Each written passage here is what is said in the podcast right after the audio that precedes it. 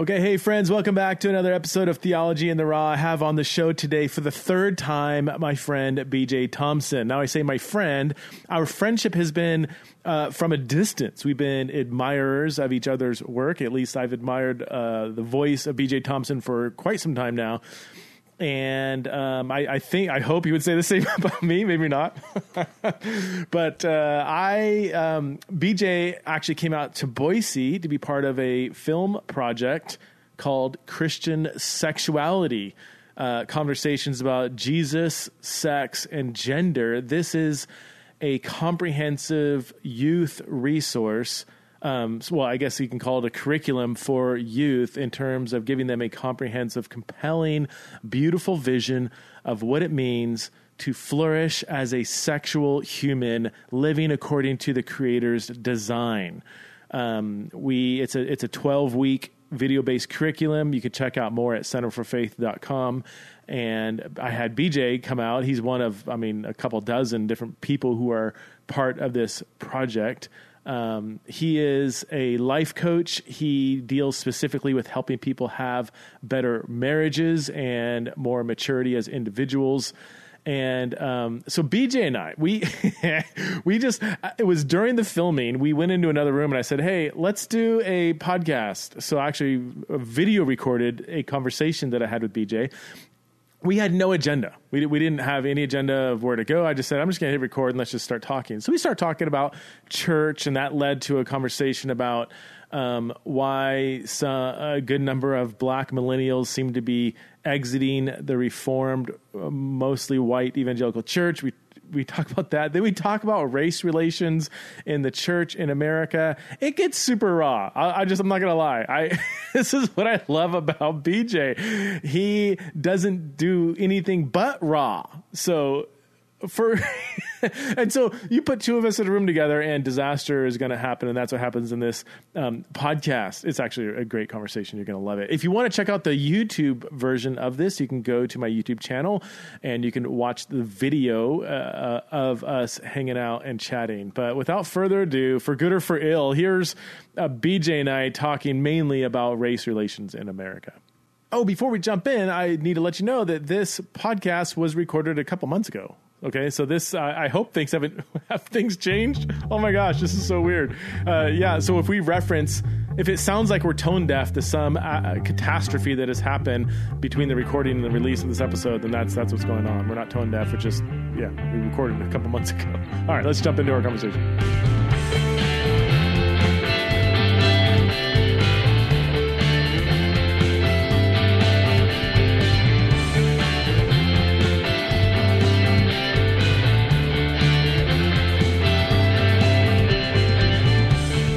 Friends. Uh, I'm Preston Sprinkle, and this is Theology in the Raw, the YouTube version. I'm here with my friend BJ Thompson. Mm-hmm. Dude, wow. you're here live, man. This is the first time we hung out in person. That's crazy.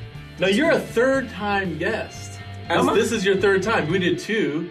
This is your third time. That was like the, your biggest episode, was it? It was one of one them, of them. Yeah, well, I don't even know what we said. What were we talking about? I don't. Uh, it was back something then. Controversial. What did we do? Probably. It was something controversial. Well, I don't even know what we did talk about. It was good. Though. Was like two years ago. Yeah, it was good. You're the you're the first person to do three podcasts. That's crazy. Or this is now YouTube. That's crazy. Maybe it'll be. We'll turn That's it right. podcast too. Hey, make sure y'all tell him to send my check.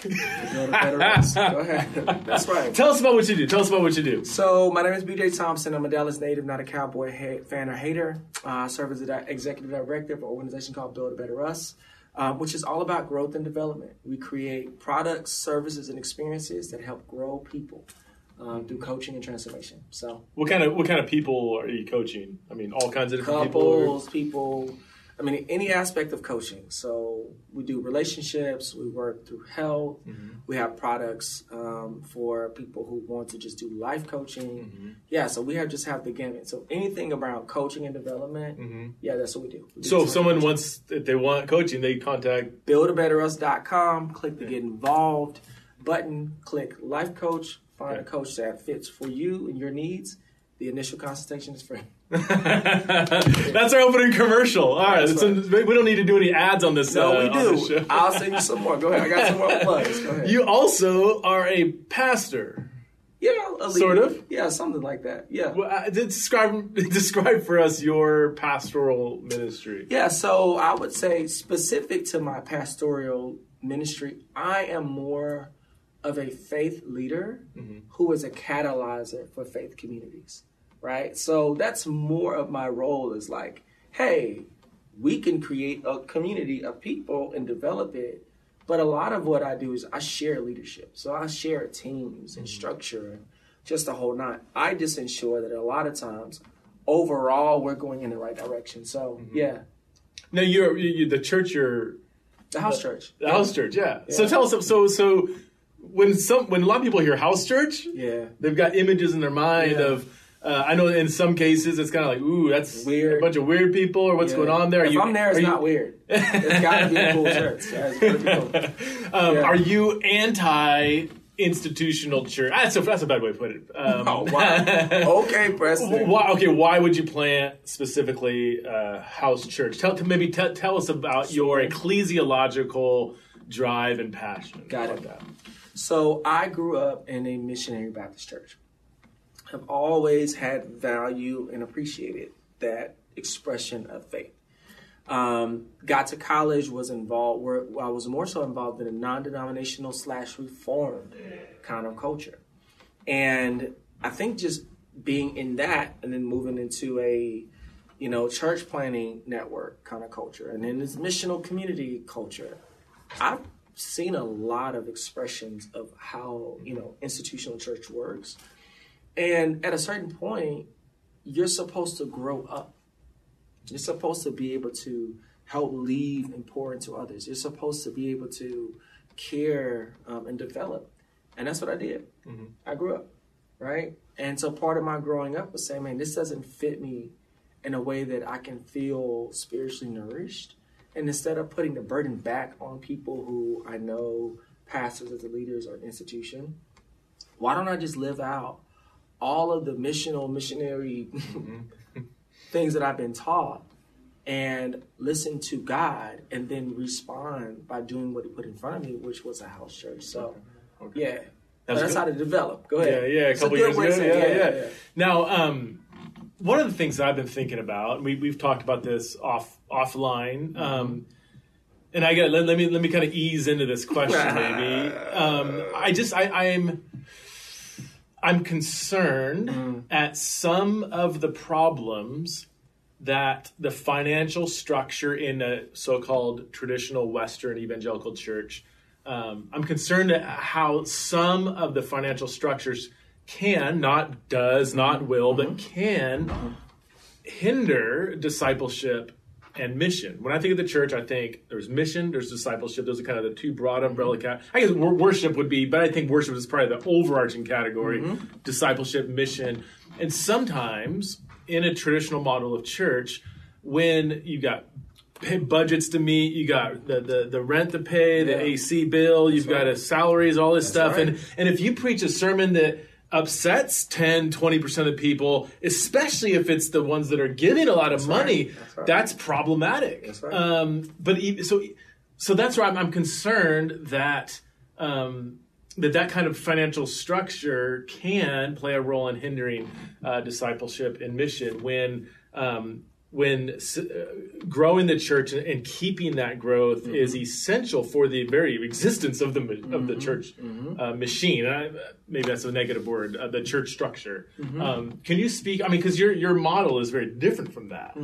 Was that intentional that you would Mm-hmm. Oh, strip absolutely. away the financial Absolutely. piece? Yeah, so I think one of the things is that we have to be careful to not villainize or demonize people Mm. institutionally. Right. And, you know, as I've grown older, I've recognized, you know what? I don't particularly land there, but I don't, I'm not anti that. And, and that, and I just say that because oftentimes people can swing the pendulum and they can go Mm-hmm. and do something new. And you know what they're against, not what they're for Yeah, that's good. right? Yeah. So I think knowing that is like, man, this is what I'm for. I'm not rallying against what I'm against.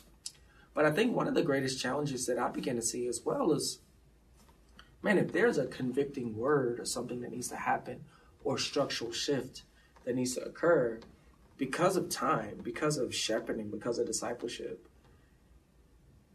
a lot of times it's very challenging to do that because of positions and titles and money. Mm-hmm. And you know, one thing that you know was very convicting for me was I still need my soul nourished. I still need the missional, Mm-hmm. disciple aspects of church and worship and teaching and all that. But I don't, I don't know how to reconcile this. And so when I discovered some more of what the church has always been doing, right? You talk about house church is not a weird thing because most of the New Testament was written to Right. a house church, Yeah. right? And which makes it make more sense when it says if a person can't lead their own house, Right. right? That would make that's, That's context, good. right? Mhm. And so I the weirdness left when I realized that it was much more biblical than, than what I understood. Mm-hmm. I think for me personally, it was so important to remove money and title. Not that we don't mm-hmm. exercise generosity because we do. So that when people do things, it's coming from a genuine place, mm-hmm. right? So if I talk about something, if I'm living in something, you know without a shadow of a doubt, there's nothing that I have on the line for me to say this. The only thing on the line is a conviction, mm-hmm. right? And so, yeah, so I just think it's so important for us to, even if you're in an institutional structure mm-hmm. that has that business like model, it is important for us to guard against that because you do not want to stifle or choke out the word of God mm-hmm. Because of those other strains. Yeah, yeah, Yeah. And, and just to re- yeah, I, I love what you said at the beginning. Just that um, there, you know, there, there's no like one model that's perfect. sure. E- even ones that might um, have internal, you know, problems or hindrances. They're also have they're also doing things really well and, and discipling people. And I know loads of pastors who are in a very traditional church Sure. model, Sure. and dude, they're they're they're doing amazing things with mission and discipleship. But some of them would even say, "Man, this." The, the, the very intrinsic nature of the finances and the church model For sure. yeah, I almost wish I could snap my fingers and make it go away. But what what else do I do? That's right. I I gotta get paid, and um, you know, uh, there's other people on staff that need to be released for ministry, and and, and clearly it's biblical to to release people for ministry. I mean, Mm-hmm. First Corinthians nine and First Timothy talk about that, but. Uh, um, I want to, I want to, I want to go back because you said something, and I'm gonna go here, man. I don't know, I didn't think I was gonna go here, but um, I, I've, I've talked about This is why that podcast was like that because of this.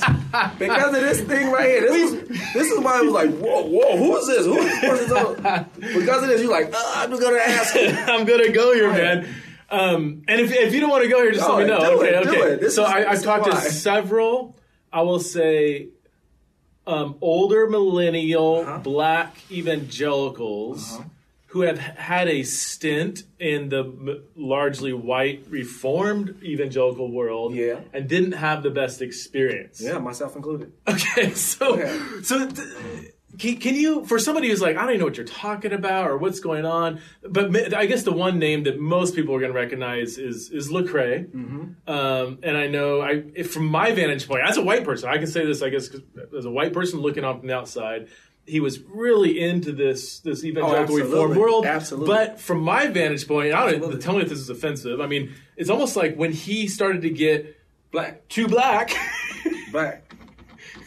then they're like, whoa, whoa, whoa. You start talking about social issues. You start, you know, t- tweeting things like a picture of a bunch of slaves, on That's July 4th. Family, July 4th, 1976, 1776. Yeah. My ancestors on July 4th. Yeah. Which is a blew up. brilliant tweet. That blew up. Yeah. It- what was it? I didn't see anything wrong with that. So, so what what's going what's going on there? I talked to my buddy Tyler Burns, my new buddy, um, and he had the same kind of experience. So, what was your experience like? Mm-hmm. Yeah, so that's a great question. So, what is the rub with people of color in Protestant, specifically SBC, evangelical kind of denominations?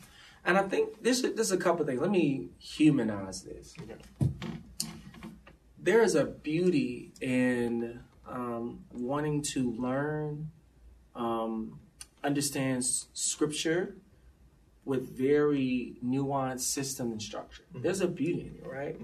There's things that you just would not have even asked yourself about affections and textual understanding. There's just things. They're so it's so rich to be able to have that, right? And I think that sometimes people are not thinking critically about the faith. So it, it really does. It gives you like certain aspects of being critical about your faith.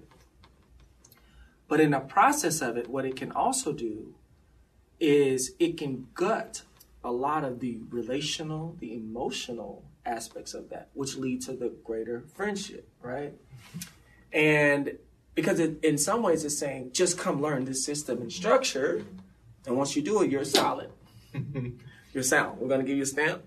And as long as you don't deviate from that in how you communicate, then now you are acceptable. And I think that for black Christians, black American Christians specifically, we have long been in a position to where we've had to say to those in power, the Christianity of the land does not match the Christianity of the Bible. right? you keep going, man. So the fact that you have these Puritans and these individuals who know all of these things about Scripture, the Jonathan Edwards, and yet they own another human being, is a idol, is a an abomination, is hypocrisy, right? And I think that in a lot of ways, the black Christian, black American Christian, and diaspora has had to become the conscience of the global Christianity, especially in the white mm-hmm. church, mm-hmm. mm-hmm. to say this is off, mm-hmm. right? And so I think part of the experience is because whiteness, white supremacy says, I know already, I understand, there can't be anything different. When others, non Western, Eastern, non European people try to contribute things to God in ways that are authoritative, it won't be accepted because it doesn't fit neatly into that mm-hmm. system. And so, now, would you say that's a race specific issue, or is it more white. just the white? The so it's white, and I'll tell you why I say white. Because it's built into a structure that's impenetrable, mm-hmm. and it's supported in a society that says, no matter where you go in the world, whiteness is going to always go to the top, mm-hmm. right? So it's it's not, and I don't mean white as in German. I don't mean white as in mm-hmm. um, Irish. I don't mean white as in Scandinavian. Those are ethnic groups. Okay. Right. Yeah. White as in the structure mm-hmm. of recognizing people on a certain pigment and then giving them a certain measure mm-hmm. of social authority. Right. Mm-hmm. And so what I'm saying is, when you mix that with religion mm-hmm. Now you're saying that the people who are closest to God are the people who have this system and structure. Mm-hmm. And anybody that wants to get close to God in a meaningful, more mature way, mm-hmm. All they need to be is in this system. And so this is why you have a lot of black and people of color saying, oh, well, let me just be a part of this. Look great. Let me just be a part of this. You have the best system, the best schools. There's a lot of money here, and I, I put best in quotation marks, mm-hmm. right? But then when you try to bring your full humanity mm-hmm. to that equation, you realize you don't accept the full dignity of my humanity. You don't accept my story.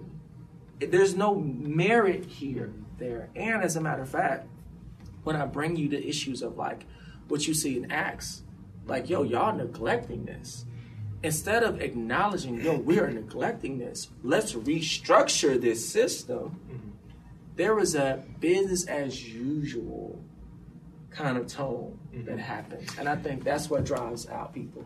I, I guess I still. I, I wonder if it's still more a specific brand of a white evangelical. Because I, I, know SBC. Yeah, because I, I, don't know. I, I know like even when you talk about church or even or even just like um, acknowledging the power and privilege that could come with being white does. in certain contexts. I'm going to push back on that a little does. bit. no, no, no, no, no.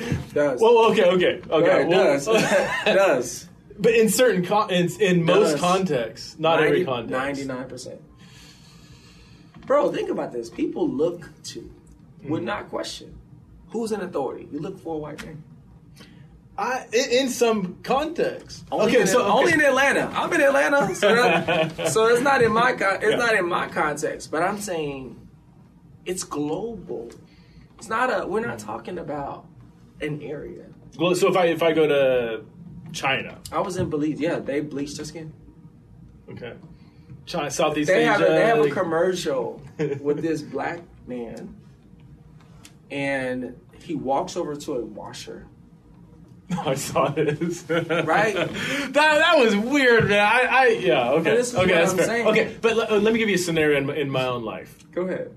Um, because I'm in certain evangelical spaces that are so eager to not have like white people in power and everything. So, Mm-hmm. for instance, I go speak. I'm not going to name denominations, or it's, it's it, it was a campus ministry. Good. They value diversity. I mean, it, it's the top priority. Mm-hmm. They had me come in and speak. Um, on issues of uh, sexuality and gender, Mm-hmm. they spent the I kid you not, and, and it was a pretty diverse. I would say it's very. It was. It, it represent. It, it was. It was a very diverse room. Both the leaders um, weren't white.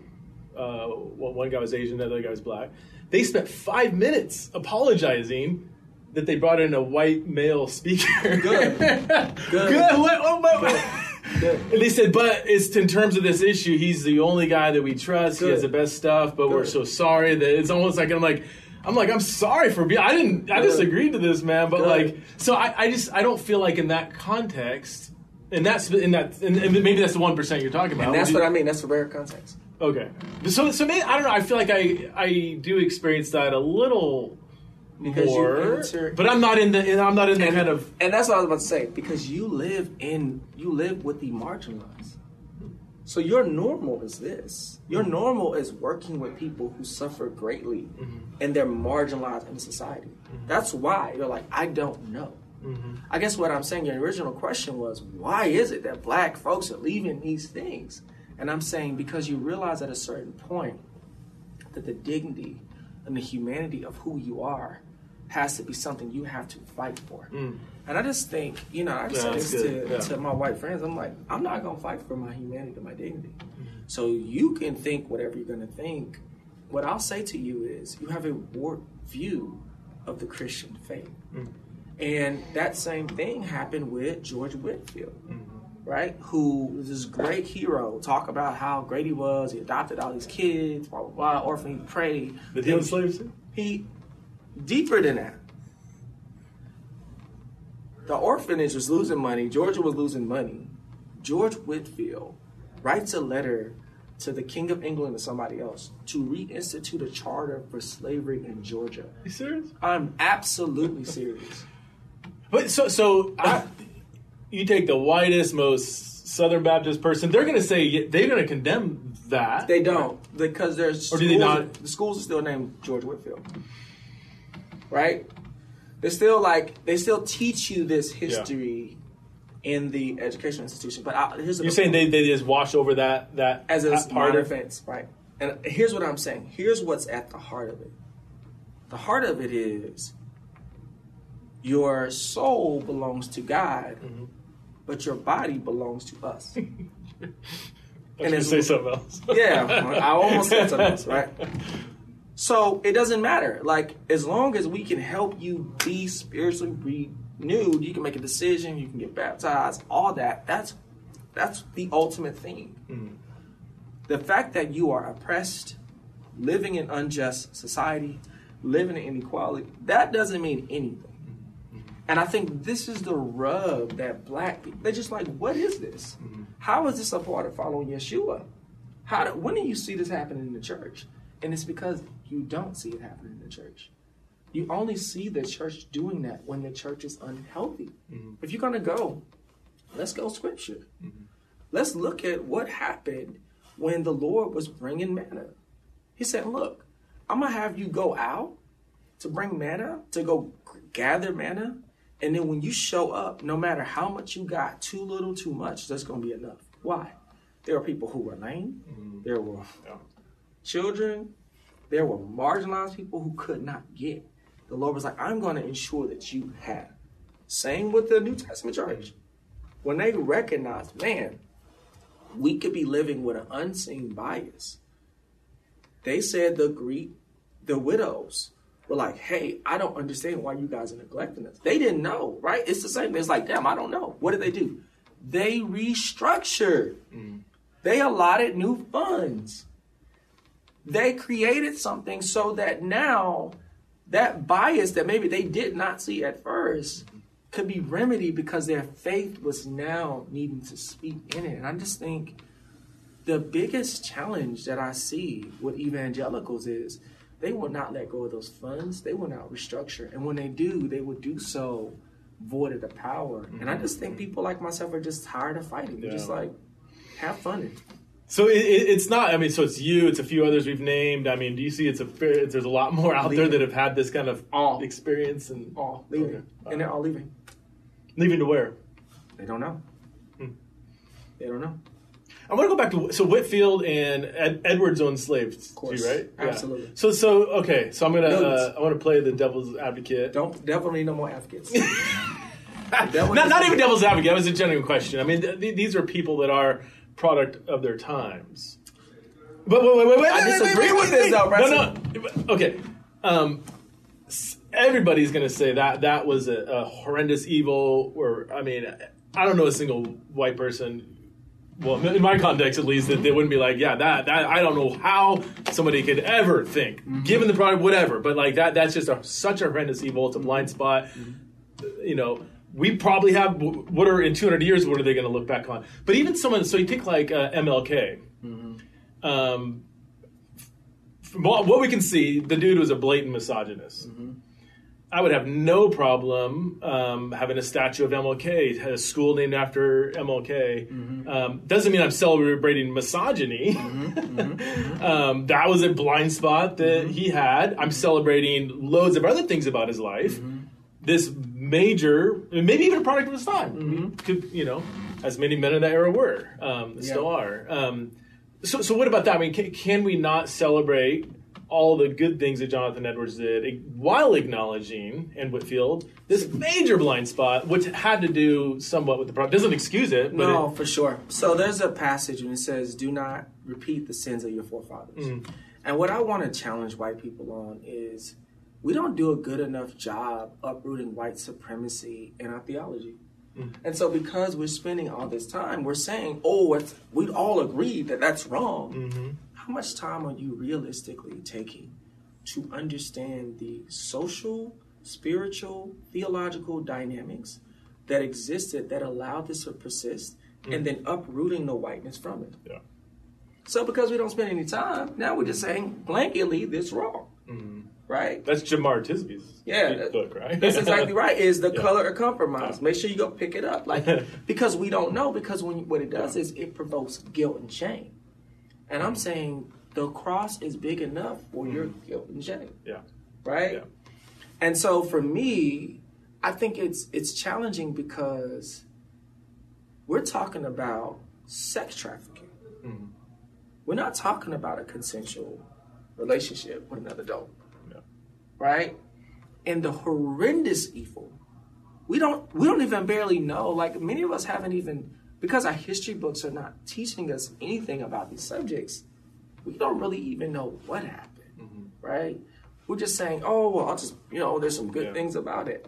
And so I just think, back to the original question, what makes this such a problematic relationship is because people of color are coming into context saying, we value some of these things, mm-hmm. but there's a lack of love and there's a lack of justice here. Mm-hmm. And the fact that there is no movement in a way that would restructure it is what puts people of color away. It's like I don't know how to how is this even biblical, mm-hmm. right? Go ahead. It, well, no, no, I, am going to agree with you here. Not not that my opinion matters, but I mean, you know, I, when I learned church history, we learned about Jonathan Edwards, we learned about George Whitefield, Never once mentioned. No, of course. These or Rich dark Allen. areas. Or Rich Allen. Okay, yeah, I mean, add them up, man. or Richard Allen. Yeah, yeah, yeah. They left the Anglican Church because of racism. Mm-hmm. They tried to stay Anglican. Mm-hmm. Then, when they tried to stay Anglican, they brought archbishops over, and they still experienced white supremacy and racism. Mm-hmm. They wanted to integrate, yeah, and then ended up having to start the AME Church. Right. That's what I'm. That's what I, I, I, didn't learn about Down Seminary either. That's what I'm saying. Is that, but that's intentional because we're not willing to deal with the sins of our forefathers. I, do- I, I would, from my vantage point, I think it's not. It's not like they intentionally said, "Gosh, we know our professors got together and said like." Jonathan Edwards owned slaves, but we're going to make sure we don't talk about. I think it's just the, the blissful ignorance of having a white experience and not even having, not even like, oh yeah, I didn't, oh I just, oh yeah, I guess yeah, he owned slaves too. But let's talk about his theology. Like we have the ability to be able to not even care about that. Whereas what I hear you saying is like we need to go out of our way mm-hmm. to talk about and condemn so that we don't repeat these kind of. This is a great point. So you're married, right? Hmm. What kind of stuff? Still. your- I know, same, same. What, is, what kind of stuff did your wife get on to you about? oh man. What kind of stuff she get on to you about? That you didn't know uh, about. That, wait, That you- what? That that your wife got onto you about in marriage that you you were not aware of. Give me some stuff. Uh, l- lack of uh, showing like love and intimacy, or just reaffirmation. Just kind of, you know, yeah, I said it on the wedding day. I do. Like, what do I just keep saying that? You know, well, yeah, actually, you need to keep Sorry. saying that. Um, I mean, I got a whole laundry list. Is this? uh, What's, No, same. I got a whole list. So my wife gets on me about my tone. She's like, "You you said that too forceful, too hard to me. I can't accept Yeah, that." yeah. Right. Preston, I move off the issue because I value her and see her as my equal. Hmm. And now I'm really wrestling through those things, right? The problem that I see in these mixed churches historically, because we're not talking about now, we're not talking about the last 15 years. I just listed, you know, Rich Allen, and that happened in the 1700s, hmm. right?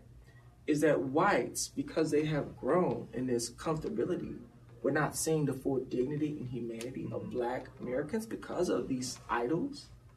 Now, even when it's said, it's brushed off, mm-hmm. right? It's not taken seriously. So I don't think it's just No. MLK busted people for that. Mm-hmm. The letter from a Birmingham jail was all about that. Yeah, yeah. Frederick Douglass busted people for that. Yeah. Nat Turner busted people for that. It's not about the prox. It's not about whether or not you have pondered it. It's that when the people who mention it to you, the least of these say it to you, you're not taking them seriously. Yeah. You're blowing them off. Mm-hmm. You're giving this. You're giving that. And I'm just saying, a marriage like that won't work. Mm-hmm. I feel like now, and maybe maybe it took the George Floyd riots to wake. I, I feel like now people are I don't agree with that. listening much better than they have in the past. I don't agree with that. I don't agree with it. I honestly don't agree with it. Until you see a restructuring, they're not listening. Well, I mean, listening. I mean, could take a little bit, right? I mean, what would Until, what you, would until you say restructuring, they're not listening. what does restructuring look like? What do you mean? So, one of the greatest challenges that we faced was from the civil rights movement, Mm-hmm. right? They started the conversation around integration, okay? Mm-hmm. When that conversation moved into equality, Right. Removing these things, right? The conversation stopped. We just took down the signs. We said you can come patronize our businesses. Mm-hmm, mm-hmm. That was it. and then put new rules in. Then we created things like redlining. Mm-hmm. Then we started adding new laws to put people in prison and mass incarceration. And so there was no restructuring. You're talking about society, though. Not you're talking about the, not the church. But the I- church, I was the church hadn't moved much. The hmm. church, the church was involved in a lot of this. You know, the the color compromise. The reason why it's so such a profound book just talks about how they were complicit in this. They hmm. didn't even Right. want it as well. And what I'm saying is, we have not moved until we actually start hmm. loot. Like you have to lose something. yeah. And I think that's the greatest challenge is like we're so entitled, we don't think that we should have to sacrifice anything significant in terms of power. And what I would say is we're not going to see true unity, meaningful cross cultural unity until that happens on a structural level, not just, man, I'm reading this book Yeah.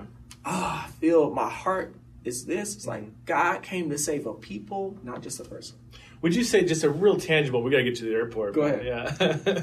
um, a real tangible, practical, clear first step towards restructuring would be ch- churches having uh, people of color, we'll say specifically black people, in leadership positions. I mean, is that No. too simple? Is that or what? No, gi- give me a real me. tangible. Tangible. what would? Huh? Now, I, I'll just tell you exactly. because inequality, racism is about lack of power, lack of like control, right? That's what it's all about. It's about power and control. One of the most practical things you can do, because there's a social imbalance, mm-hmm. is for you to empower black charities and businesses financially. See, we love to have minority served, right? We love to like per, like talk about that all the time. We don't love to support minority owned, and because we don't want to give agency over your body, we don't want to give that back to you. And what I'm saying is, that is what God does to His people. He's like, no, I'm giving agency over you. Right. Nobody owns you. You can't be owned.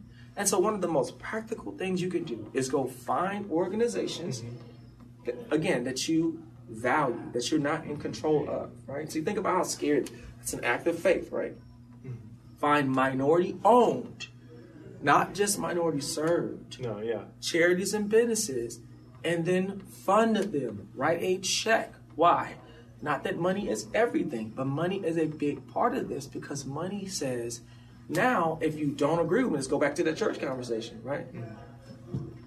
You don't have, you're not sitting here in fellowship with me because you're afraid that I can let you go and fire you.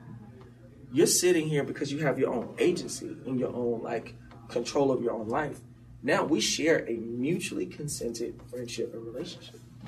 And I think this is where we're going to start seeing real healing. So one of the things ways you can do is go to buildabetterus.com, um, hit the donate button, and get behind the work that we're doing. Yeah. Right? Go find other black owned, minority owned charities and businesses, and then rally the church to spend money with them, to invest and to empower them. So that now, as you bring them into the conversation, they're coming in with an equity, like a wife. That that that, and that that won't come off as like paternal or like white savior kind of. Not when they own it. Okay. When it's serving, hmm when it's just served, Yeah. that's paternalism. Okay. When I own something, that's empowerment. Okay.